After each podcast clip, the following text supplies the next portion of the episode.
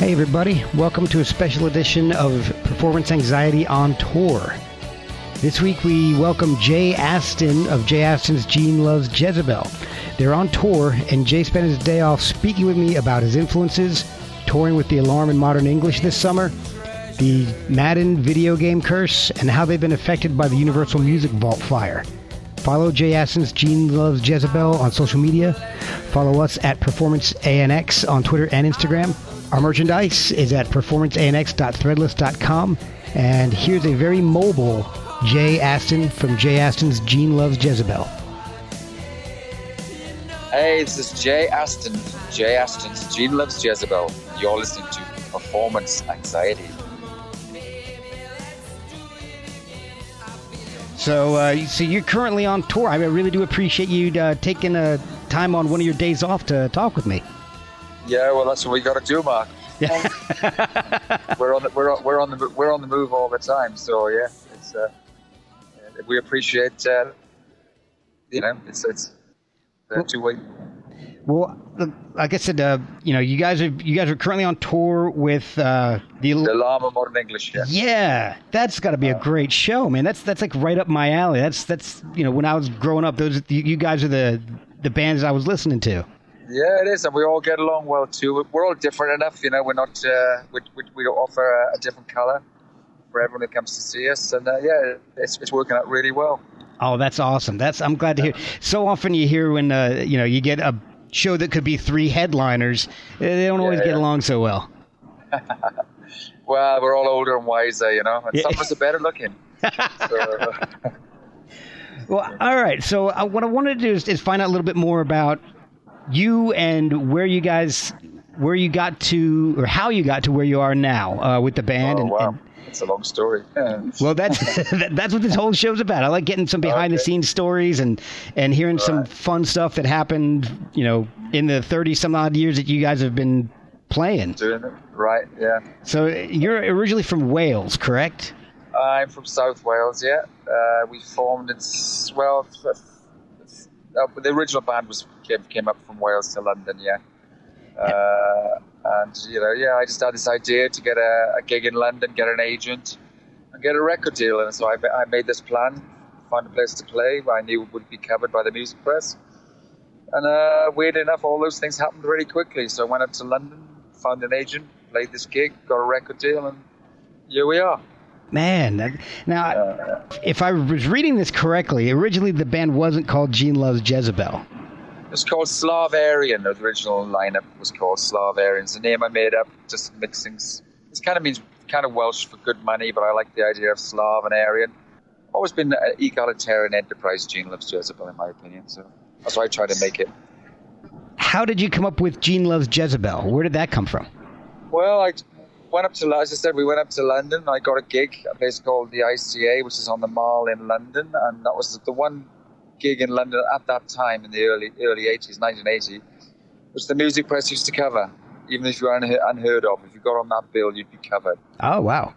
So I managed to get a job there and gave the tape to the guy putting it on, and they liked it. And but we didn't have a name because we come up from Wales. Uh, the original drummer didn't want to travel up; he was studying in college, and so uh, we thought we'd have a new name. And they needed a, they used to get a famous artist, in this case Joe Stalin, to do the poster that year. The, the, theme was Big Brother or something, and uh, he wanted a name for the band, and I was like, ah, just trying to think, what shall I do? Because all the bands at that time were very dark. There was like Bauhaus, Theatre of Hate, Killing Joke, all those kind of oh, bands. yeah. And I was trying to think of something a bit more colourful, so I thought of three names have love in there somewhere. And John Lennon's John Lennon had just been shot, and he, the rock and roll album. I always liked that rock and roll album. One of the songs on there was "Be-Bop by by Gene Vincent. Yes. And I thought that represents rock and roll in its purest form. There's no fat in it. It just gets to the point and it's beautiful. And I wanted our band to be like that. So I thought Gene, and I was given the name Jezebel by a film student, basically, who just thought my name was Jezebel for some reason. and uh, I think it was down to my Welsh accent. I was introduced as J.P. Aston or something, and he just heard it as Jezebel. Oh, wow. So, uh, so that's fine. And so I thought, yeah, Gene, Gene loves me, so Gene loves Jezebel. and who? Well, who were your influences when you guys started playing? It's, and the, the, Oh, the band was started off as you and your brother, your twin brother, and then um, Ian Hudson, right? Yeah, that was me, me and Hudson, um, a drummer called Steve Snowy White. Uh, or Joe, was it? I can't remember his last name. Steve. Uh, and I made a bass for my good, friend of mine, Steve Bass. And we all came up to London, two of them didn't make it all the way through, but. Yeah, and our influences with all bands have different influences. You know, I was mainly influenced by singers, to be honest with you. That's my main thing. I love singers. Uh, and that would be anyone from, you know, uh, anyone who's done anything original. And that can be from Bob Dylan to uh, Ian Curtis to, you know, Tim Buckley and a million others. We just, uh, I mean, we're all at different influences. And some of the influences are bands like Can or Neu from Germany and uh, all the way through to whatever was happening at that time, which would have been PiL, Siouxsie and the Banshees, and The Cure, and all those kind of bands at that time too. It's kind of yeah, kind of the darker bands. Darker bands, but I've always loved melodies, so I, I like to sing a song, you know. So um, I remember Phil Spector's, the, the, the Ronettes, and all those bands influenced me a lot too. And uh, Janis Joplin, anyone, anyone that could hold a team. I was into songs, you know, and that's why I like Dylan a lot uh, when I was growing up, and uh, you know tons of records really. I like Led Zeppelin when I was growing up a lot. Oh, okay. Beach Boys. When I was a kid, Beach Boys were a massive influence on me because Pet Sounds and stuff like that I loved as a kid. And obviously we had the Beatles. And oh yeah. Of, there's so much great music out there. The Bee Gees, tons of stuff, you know. Oh yeah, there really was, and and I could yeah. definitely hear some of that influence in the harmonies and all in in Gene oh, yeah, Jezebel's music. Time.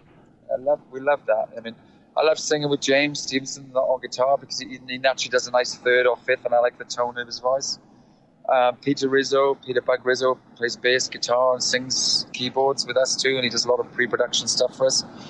He's become a really good singer, and he, he and he can actually do some of the difficult parts I have to sing. He does them, and people don't even know it's him singing, so it's great. Oh wow! Uh, so uh, which is fantastic. So he's covered. We can before I'd have to sing something like Desire, I'd have to do all the vocals, even though the videos might look like other people singing. It's actually me doing all the vocals. Oh really? Okay. Uh, and so live, I'd, I'd, be doing all those parts, which oh, is quite wow. weird to do. But now I can mix it because like Pete and James sing, and uh, it's much better. And of course, these days a lot of the audience sings too. So yeah, I, so. I, I noticed that. I was looking up uh, some of the videos on YouTube of of uh, this the tour that you're currently on. Some you know fans upload Mm. videos during the show, and Yep. uh, I, you got a lot of audience participation. yeah, well, there's melody. When there's melody, you can sing. You know, um, and those songs meant a lot to me when I wrote them, or to Peter, me, or James when we wrote them, and even my brother on occasion. And um, you know, and so it, it's wonderful that people have that connection to those songs. You know, it's wonderful. And to make a new album like Dance Underwater, I just been talking to someone where that album means so much to because they were in the Northern California fires and they were listening to Charmed Life all the time as the different uh, digging through the debris. You know, Oh yeah. we did we did a tour in Germany and a couple that didn't never heard of us before. We played with the Mission UK. And they came up to me after and said, uh, "How do you say goodbye to someone you love? They lost, they lost a child." Oh wow. and how much that song meant to them. So to be able to write, and uh, I wrote that with Pete, to be able to write songs like that and have someone as talented as James Stevenson playing guitar in it, Tony Visconti, you know, obviously David Bowie, T Rex doing strings, it's amazing. So um, we're amazing part of to be in this part of our life. We've lost so many friends and lovers, and so much so much bad stuff is happening on the planet. To be able to be creating and doing this today, and you know, 2019 in the summer and touring the USA is an amazing, amazing feeling. Well, one of the things that I really liked about watching the videos is your your interaction with the audience because you're you're very sharp. You've got a very good sense of humor, Oh, and thank you. and you're interacting with with the fans, inviting them to come up on stage and sing, and and uh, it's it's really interesting. Has that always been the case with you guys? Uh, oh well, when I well, I've always had a sense of humor. Any well, singers are weird things, really. They've usually got really good senses of humor, as most singers, I think. And uh, but when I started, no, I was when I first started, I was probably much shyer, and uh, probably didn't speak too much to the audience, and probably a lot more mystique to what I was trying to put across. And as I've got older and wiser, and not worry about what people think, how I dance or how I sing or anything, I, I'm freer. So um, I have a lot of fun with the audience, and uh, you know, there's some sharp-witted people out there who make me laugh, and you know, I'm, I'm from a working class background where banter is a big part of it. And you, you get good. I'm from a large family. Oh, and you have, yeah. to, you have to you have to be quick on your feet, you know. so, Yeah, your improv So- skills are sharp. I'll tell you that. oh, thank you. Yeah, yeah, yeah. Well, that's it's lucky because it's the, the time of the evening I'm awake that time. Yeah. In the morning I'm not so sharp. yeah, I'm- so I'm, I'm getting you right at the right time tonight. yeah, you are. Yeah. So when you first started playing music, how how old were you? And did you start playing with? Uh, you, were you and your brother immediately playing together? No, my brother. I don't like to be mean, but he was not remotely interested in music till he was about 14 or 15. Okay. I was interested in music from the age of about five. Um, I can remember singing at five and knew, knowing I wanted to be a singer from a very, very young age. Uh, the, the, the school wanted me in the choir to sing in the choir, but my school was so tough you'd get beaten up from being in the choir, so I didn't do it. Ah, And so, uh, unfortunately, but music, and I wake up every day as a kid. I'd always be singing melodies, and uh, one of the most joyful days of my life was when I realized how good my range was. I'd never, you know, I'd be listening to all these records like Good Vibrations, the Beach Boys, and things, and, uh, and one day just uh, I'd sing sometimes to, to music. Some bands would make music, and there'd be no vocals in there. Maybe they couldn't think of any parts, and I would write sing parts along to that music. And Oh, I wow. just remember just hitting one note one day and thinking, "Oh my God, I can really sing." and I saw, if you listen to the earliest records, uh, the you could tell I'm, I'm, I can hear that I'm obviously I can sing from the very from the beginning. The voice has always been there, you know. So uh, if you're upstairs on the first unit, I'm the, that's my song on the first album. Let me sing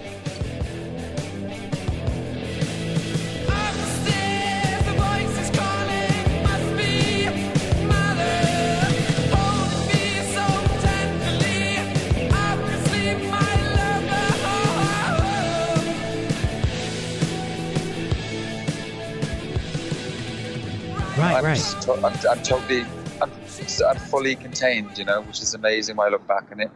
So I was always very sure of myself as a singer. I'm very, very shy in many other ways, especially when I was younger. But I was never. I knew I could sing, and I know I knew I could blow anyone away as a singer. So it was tough for me to be with my brother because, you know, I didn't like this, his voice. I Ah, didn't, okay. I didn't think he could sing. So it was he had other qualities, but uh, I didn't didn't like singing with him. And it was I was trying to get to the microphone half the time, and he'd be in my way. and if you if you watch any of those videos, I move a lot around stage. I need a lot of space, and I'd have someone there constantly looking for attention, getting in my way, basically, which is an awful thing to say. And I just we had to split, and I said, you know, you do your your thing, I'll do mine, and good luck. And off he went, and uh, you know, he got a big record deal with Virgin Records. He got all the breaks you could possibly get, and then they worked out that uh, you know maybe he wasn't as quite as good as he thought he was. So we just carried on doing what we're doing. I've I've seen that a lot with with uh, bands with brothers and like going back to Everly Brothers and then you know Sure. Black Crows and Oasis and mm, sure. it's it's uh, but you hear a lot about how twins have this this uh, connection but it sounds That's like maybe that's all bullshit It's a myth. That's all. Let's save it for the you know the save it for the the, the talk show. yeah That uh, that's certainly I I feel no connection to him in that way. I just think he's a very mean, nasty person. He's not he's not remote. We're not connected in any way at all. Everything he does, I do the opposite. I don't drink. I don't smoke. I don't do anything he does. so I, uh, I, I love people. I don't jump on them and try to rip them off. Um, and I don't talk behind their backs. If I got anything bad to say, it's right here on the radio for you to hear, there you or on your podcast. well that's awesome I, Let's, I don't. I don't have to hear it secondhand or hear it from, you know, drunken, uh, you know, barrages that he has against me. I, the nonsense I hear he talks about me. Um, you know, I wish him happiness and health. He needs needs both of those things. So. Um, well back in the early days you, know, you, you were touring with uh, you know artists like uh, John Cale and and David Bowie Sure. Right.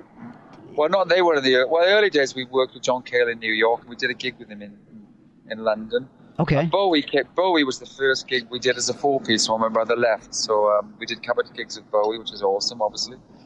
That- Um, yeah that's amazing yeah. So what was the question? I guess I wanted to know what's. Do you is there anything strange that that happens backstage? You know, any anything that uh, that that surprised you when you're touring with, with guys like Bowie or, or doing shows with with uh, Well, somebody of the stature of John Cale? Well, most bands, especially in, the, in those early days, you keep yourselves to yourselves. To be honest, you're not really hanging out and having a cigarette together or beer. so, so, you know, uh, it's it's not touring in that sense. Even when we, when we toured with the New Order and Echo and the Bunnymen, which was a pre Lollapalooza, Lollapalooza, if you want. Oh wow, yeah, Lollapalooza, That uh, even with those guys, we didn't really uh, mix with them. Much as we'd like to mix, we were very sociable. They were kind of into cocaine and all that kind of stuff, which is keeps you in your keeps you in your uh, you know in your hotel room and away from people in the dark Right. corners of the clubs. You know, we're very outgoing. You know, we like to dance and sing and hang out with girls and have fun. You know, so we're a very different kind of band to that. So, uh, but uh, we've we've travelled with bands before and had fun. Though. Lots of musicians and had fun, but uh, not in those cases. No, not the most famous ones. They've been very. Um, well, it's tough, you know. Listen, you got to remember they've got to stay up there. They're paranoid, you know, and yeah, constant battle to stay famous and relevant. And it's uh, it's funny to watch, really, from the outside. But to them, they spend to the day they die trying to be, you know, the man in the star in the sky. You know, it's Yeah. funny. You know, it's sad, really, but um, that's what it's like. They're just trying to stay ahead, yeah. I mean, to, stay, try to stay relevant. and, and it's it's amazing what, what people will do to, to to stay relevant. Yeah, it's shocking, really. And like, I mean, unfortunately, you, you you know you, you experience it firsthand, and you know, but Mm. uh, I want to go back to uh, live show that I saw. I've seen, I've seen a couple live clips, and and a few of them you mentioned Pittsburgh Steelers. So I was wondering if you're a sports Right. fan. I love team sports. Yeah, I do. I'm interested in all team sports. I'm, I'm fascinated to see any four, five, six, seven, ten, fifteen players against 15, whatever it is. You know, Oh wow, I, I do like it. I like the Steelers. I mean, my, the good thing about American football is um, I didn't know much about it when I first came over here. I just didn't understand it. Like, what's wide receiver? You know, yeah, loose end, tight end. What's all that about? What's you do? You, you know, all the moves they were making. You know, the the reverse, whatever. yeah, whatever going into motion. Uh, and, backfield in motion, all that stuff. I'm, what the hell are they talking about? But I learned the rules from Nintendo, John Madden. oh wow, So I, once I learned the rules, I thought, oh my god, this is like, you know, this is this is science and um, uh, also thuggery. You know, it's Yeah. it's, brute, it's brutal and yet it's chess. You know. yeah, Uh, exactly. So I, I loved it, you know. So uh, I, my first team I adopted was uh, because the Raiders were in LA at the time, so I, I adopted them as a team. But I, I don't support one team. The Rams I followed recently because they moved to LA, Yeah, and I've been in LA. And but um, I like the Steelers, and I a lot of a lot of I like a lot of different teams for different reasons. I'm a bit bored with um, New England winning everything. oh yeah, I Um, can understand but, that. uh, but I like, you know, it's, it's great. I mean, sport is like theatre, isn't it? It's like music. It's, it's exciting. It's uh, there's so many weird endings. You don't know what's going to happen. So many pivotal moments, and and so many it, tra- you know, tragedies involved with it too. I mean, it's it's it's it's amazing. So yeah, I do like sport. Yeah. Do you buy into the uh, John Madden curse at all, where the uh, whoever's on the cover of the video game gets injured the next year? I didn't know. I didn't know that. No. Oh yeah, I- it's a big thing. Wow, who's on it this year? Uh, I think Patrick Mahomes might be. He's from oh the dear, Chiefs. be worried. yeah, Oh, it's funny. it- It's it's a big thing that uh, people people have refused to be on the cover of the video game because they're afraid that they're going to Oh, get right, yeah, kind of career-ending injury. Well, there's a lot of superstition. Humans get naturally human superstitions, aren't they? You know, there wouldn't be Yeah. re- religion unless there was superstition. You know, I mean, that's, that's a natural human thing to need something to believe in. You know, do you do you have any superstitions? Speaking of speaking of that, do you have any uh, superstitions? I think all humans do to some degree, but uh, do I do anything? Uh, Like when you before you go on stage, you have to eat something. no, I don't do anything at all. No, nothing at all. Oh, that's I'm too I'm too worried about my voice to uh, to have superstitions. I just don't talk too much. That's why I tend to do these interviews on days off. You know. That well, that makes makes perfect sense, and that actually segues into a question I did have for you. You've been singing since the very early '80s professionally. Uh, Mm-hmm. How do you keep your voice in shape? Well, I, used to smoke two great. packs of Mar- I used to I used to thank you. I used to smoke, uh, smoke two packs of Marlboros Reds a day Oh, in the eighties and into the early nineties. So um, that wasn't very smart. uh, so and I used to drink too much wine, which wasn't very smart either. Oh wow. Uh, but you know, so I just got rid of all those things. Those things I was a slave to. I'm a slave to none of those things anymore. And uh, I mean, there was there was a period I just stopped believing in in doing music. To be honest, Steve. that was probably that's why we were quiet for a while. And uh, I just I just got it back. You know, I just started loving singing again. I think um, weirdly enough, I was in Atlanta, Augusta actually, staying staying with a friend doing some recording. And I heard a, a, a record by Suede. This is going way back. And I thought, oh my Oh, god, that guy's actually that guy's actually singing.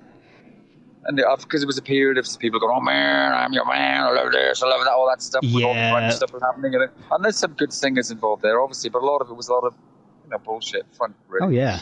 I But uh, agree. to hear someone sing, I was like, oh wow, you see, I can sing, and that kind of woke me up. So I kind of threw the cigarettes away and went through this process of uh, just re- regaining my voice. I play guitar. I don't. I'm not. I don't think I'm a very good guitar player, but I love playing it. Okay. And when I'm playing, like, like Pete, Pete Bug Rizzo bass is a great guitar player, and James is a great guitar player. But you know, I write songs, strum a few chords, and uh, I like I like finger picking and and stuff. But um, it's just the joy. You don't have to be uh, king of any instrument. Just just enjoy it. Strum a few chords. So much joy in music, in life, really. So- my other joy is hiking and walking, which I walk 15, 20, 30 miles a day sometimes if I oh my can. gosh. So I just love being out there and, you know, I haven't got time to watch video games generally. That's why I wasn't so familiar with the John Madden. Madden yeah, I was gonna say, so you're not playing Madden football anymore. No, I always think I should be playing guitar or reading or be out there. I like being outdoors most of the time. So Uh, let's see. What were you doing between Thornfield sessions and uh, Dance Underwater? Well, uh, well, basically, what happened around two, was it 2000 or 2003? I can't quite remember. What basically happened? Um, my mum died. I lost my place in LA.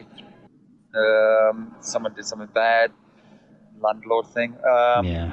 and my girlfriend left me. Um, it's not a bad run. And then all these, my brother started using the name. Um, and so now we're Jay Aston's Gene Loves Jezebel in the US, but at least people know it's us now Yeah. instead of, you know, going to see Gene Loves Jezebel and going to see him and whoever happens to be on stage. And it's made a very difficult struggle. As I said, I, you know, it's, I lost faith in music a bit and I stopped Yeah. smoking and did all that thing, stopped drinking.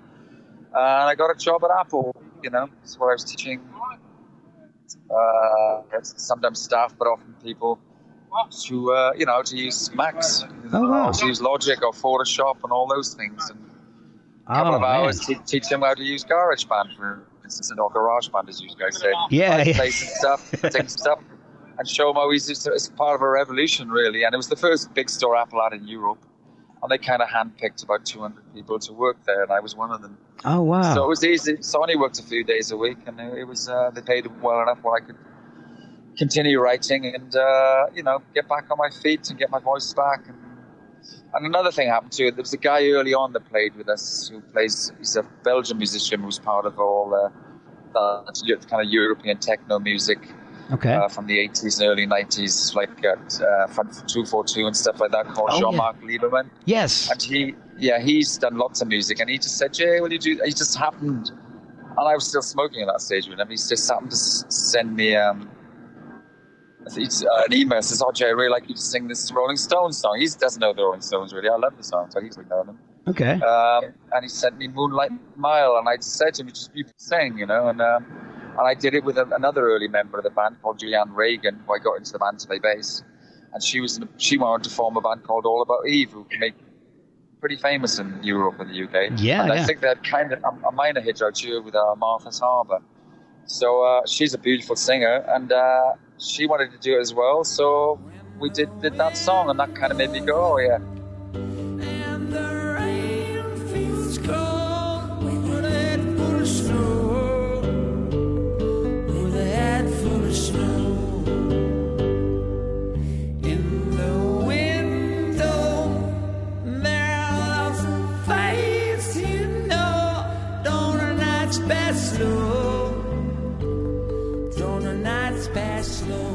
She loved it, and I got so many compliments from um, the people I played with, begging me to play guitar and etc. They liked it so much. So I was like, oh yeah, maybe. So I basically much dropped out. I didn't really have same as Pete, I think we both just decided we'd have enough of this music business and um, just got out of it, you know. And then that got me back, woke me back up again, you know, and uh, got my interest in. In, in it. And then, uh, then with that, I remember uh, Pete sending me some stuff he working on, which I really liked, you know, and because we both come from different musical kind of uh, backgrounds, really. Okay. And so I went up to York, and um, you know, he produced a thing we called Ugly Bugs, and uh, so that got us uh, just writing all these songs. And the- I mean, a couple of those songs, James Stevenson came to see us live, and he just loved. He says, "We got to do some of these songs for a new Gene Loves Jezebel album," and that's what, happened with Dance Underwater, you know. And uh, so uh, we did "How Do You Say Goodbye to Someone You Love." So how do you say goodbye to someone you love? How do you say goodbye to someone you love?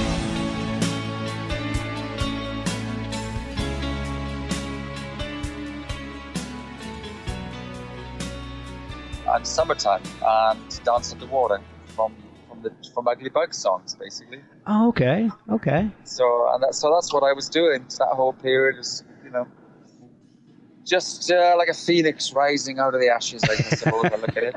If you want to go classical. There you go. And you've you've funded Dance Underwater through uh, Pledge Music. Yeah. Well, How- as I said, we, we, we weren't that active, as we said, between Dance Underwater and uh, and uh, Thornfield. Right. What ha- what happened is um, we'd always get together. We'd always be doing art festivals in South America, or especially in Portugal, where we sold a lot of records.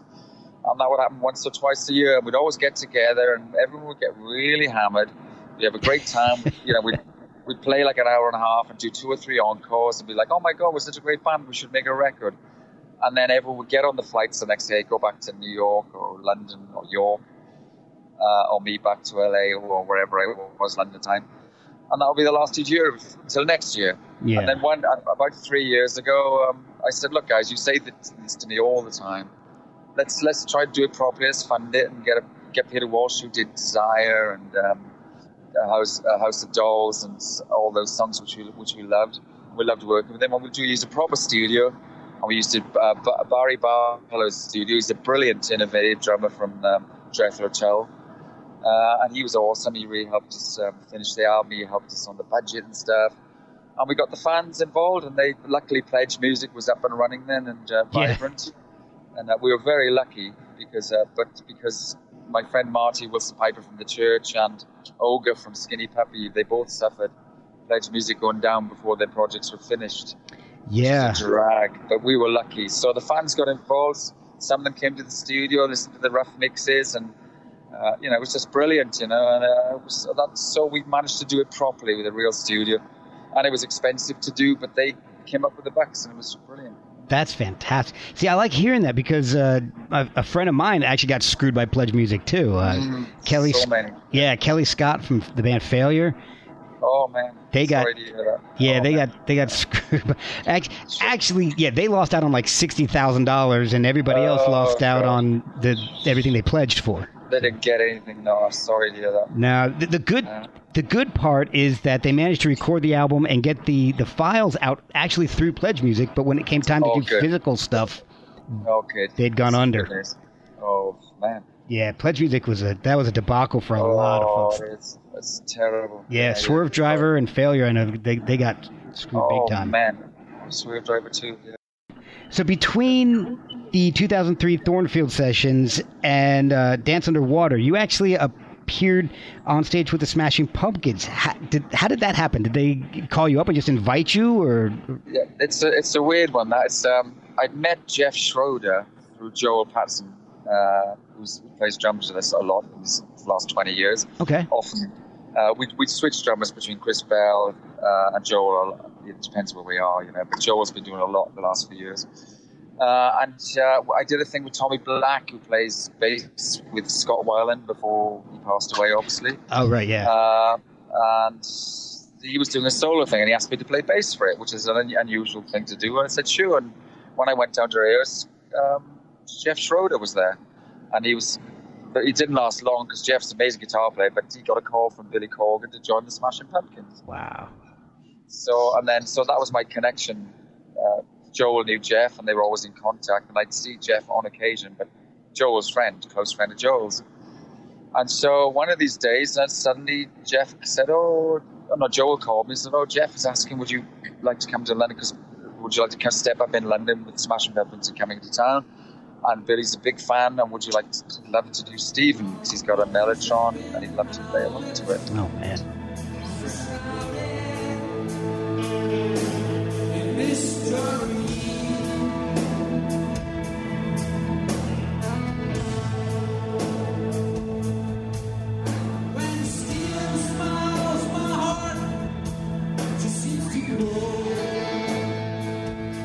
I said, sure, you know, that'd be Yeah. wonderful. And um, so I got up and I, I said, could be good if, if James Stevenson could come too. And he loved that idea too. 'cause, uh, but apparently they used to come and see us when we played in Chicago in the early days of the Pumpkins when they were just forming. Oh yeah. And it was a weird moment because um, the Gene Loves Jezebel's opening song in those days used to be Always a Flame. And Always a Flame, my brother would do the opening verse and then I'd sing the bridges and, and the choruses Okay. And apparently was standing watching us with his band, with James Iha, etc., etc. And my brother started singing, and and James uh, and Billy Corgan said, "That guy can't sing." then I then I started to sing, and he said, and he looked to his band and said, "That guy can sing," and he said that in front of the whole London audience. So I was Wow. people, you know. So. That was uh, a funny, bitter moment for him, my brother, I'm sure. But Yeah. it was uh, but so yeah, so we got up and uh, it was already because people like my writing because I do all the writing on the covers and all the rest of the Gene Loves Jezebel stuff, you know. yeah. I often do. I don't always do it. Sometimes I don't like to, to build, put all my stuff all things. and I, I'd, I'd forgot, I hadn't sung Stephen for such a long time. I wrote all the lyrics so he could know them as well, so he could sing along with it too. And uh, as soon as, as James, as, as soon as I left the stage, he picked up picked up the lyrics, put in his pocket. Oh wow. because people like like the way I write, you know. So yeah, so they collect it. So Oh yeah. funny. And So you know, if if being a fan of a band, if, if that's you know that's something that I would want as well. You know, even if I'm Yeah, on sure. stage, you know, I'm definitely true. Yeah, picking that up as a souvenir. That's true enough. True, true. If Bob Dylan was to give me some of his lyr- lyrics, I'd be quite happy. Oh yeah, exactly. and you know, it's funny because like, I can definitely hear your influence, especially on songs like Stephen, uh, in Mhm. some of the Pumpkins' work, early, especially the earlier work. Sure, yeah, yeah. I think Immigrant Album is a, big influence on a lot of those bands. So Yeah. I've heard that from several bands of that That that e- that that era that followed just followed us. Yeah, there are a lot, quite a few of them have, have said to me, "Oh, we love you know, love that album." So yeah, that's good. that yeah, it, it's it's funny because uh, that was actually going to be the next question. Is that do you, do you get that a lot? You know, n- maybe newer bands yeah, saying as, you we're- as we're getting influence? older now, you know, as, as I get into my late twenties, you know, no, no, but, I know we've had every. I might have had things from Lady Gaga and obviously uh, loads, loads of people have said it much like. I mean, the guy, the, I remember the bass player from um, Weird Enough. Uh, forgotten the name of the band. It's terrible it. So many bands. Uh, Tough in your late twenties, man. yeah, it is. I, I, could give you some seventies band. This was what I'm going to say. What was the name of the band? With uh, not uh, Sparks get liked us a lot. They went in print and said how much they liked us, Oh, cool. which is cool. Obviously, uh, "Come On to My House" is a classic. Now, Um, um, and who else? What band that came and got drunk with us on the bus from Chicago? Yeah, very famous band, brilliant band, brilliant live band. No, American band. Um, Cheap Trick. Cheap Trick. oh yeah. Oh So wow. the bass player came on. It's just out of, they just loved us. It's funny because I went to see. Um, I didn't. Cheap Trick weren't that big in England. In that uh, I Want You to Want Me was a big hit for them, yeah. but they wouldn't like over here. But I remember being in the late '80s or early '90s, seeing Simple Minds, Siouxsie and the Banshees, and Cheap Trick. And Cheap Trick were phenomenal, by far the best live band. You know, Yeah, I was quite amazed, quite amazed. But as a, what a great live band they were. You know. So, Oh yeah. Yeah. So there you go. Yeah. Now, when you guys early on, you guys did a, a like we were, had talked about a little bit early in this show was uh, doing some session uh, a session with John Cale. Was, Right. Now, I read that some of the uh, Gene Loves Jezebel stuff was destroyed in that 2008 fire at, at Universal. So I heard, yeah, yeah, yeah. Was uh, was that stuff included in that? Because that that's never been released, has it?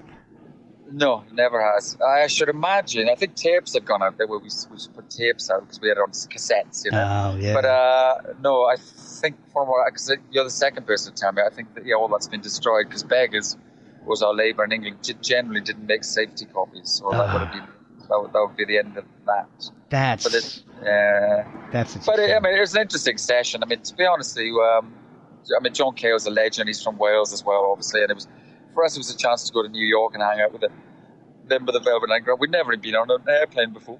They'd Oh, wow. been to New York, so um, so that was just great fun, you know. And it was, I mean, very over the top and every, very rock and roll excessive, as you can imagine.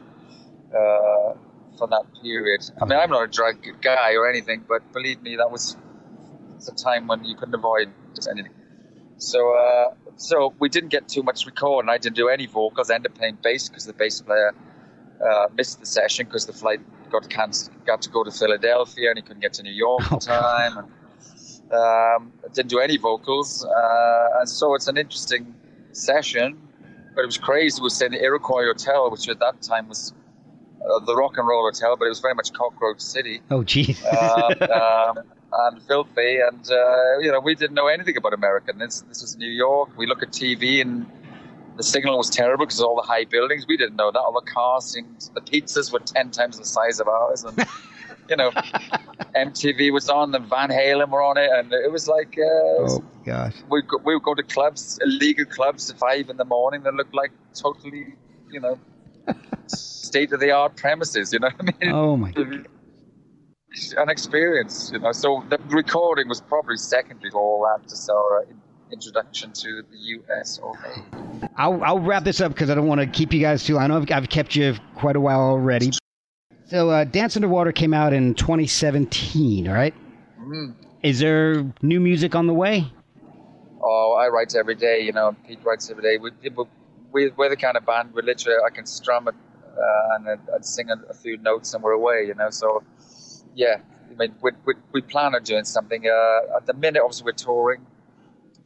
Um, and I'm just to tour and theatre hate around the US after this. Once I finish this tour in mid September, I'll be going mid October to mid November on my own. And Okay. so, and so we're probably and we're, we're touring next year in Europe. So, you know, we'll hopefully maybe we can do something this spring. Hopefully, we'll see. We'll have to find a way of funding it, of course, and but there'll, there'll be a way, I'm sure. That would be fantastic. But I know fans are going to love it. I'm looking forward to it. So, hopefully, we can get something going and, and not have a pledge music debacle. Hope not. Yeah. No, we think because some good. I mean, I play some acoustic things of my own at the minute, and uh, I've got them you you know earmarked for the for the band as well, and people really like them. So um, just acoustically, you know, I did a, a gig opening for a band called Balaam and the Angel in in London. It was fantastic, and I played all new songs, and uh, one or two of them were people like, "Oh my god, you got to do that song!" So um, that's it. You know? Cool, cool. So, you'll have. All the gigs so far have been so fantastic. It's amazing. We're playing such a nice, cool places. It's been brilliant. You know. oh, yeah, and you're getting great crowd participation, too. Yeah, yeah. Well, we give them hundred percent. I mean, my, my solo stuff is introverted, and all all the rest of it. My Gene Loves Jezebel stuff for me is all about high energy. You know, Oh, yeah. just getting getting out of your skin and leaving your body, and just you know, just enjoying it. You know, it's just putting a lot out there. Yeah. Where can people follow you guys on social media and, and find out some tour dates and, and what's going on with the band? Yeah, well, Jezebel.co.uk. Go to, don't go to the dot .com because that's my brother's. Okay. Steal. Um, or on FaceTime, Jez with Jay Aston. Twitter, I'm uh, J underscore Aston at J Aston. Uh, look for James Stevens. Uh, just look for Loves with Jay Aston and you'll find us. Yeah. Put that in Google and, and everything will come up. Awesome. Awesome. Jay, thank you so much for your time. Mark. I really appreciate No, it. thanks, thanks, Dave. Really appreciate it, Mark. We'll, I, I love the fact you knew a lot about us. That helps a lot.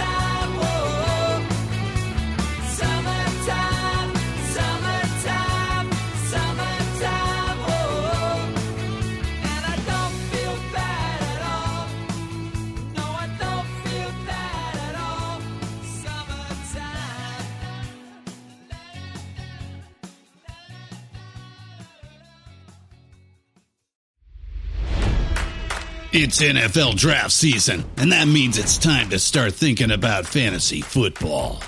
FantasyPoints.com features industry leading experts and prognosticators using proprietary hand charted data to help you score more fantasy points. FantasyPoints.com is the place to go for whatever kind of fantasy football you play. Whether you play fantasy football, daily fantasy sports, or do a little bit of everything, Fantasy Points has the meticulously researched content to guide you to victory.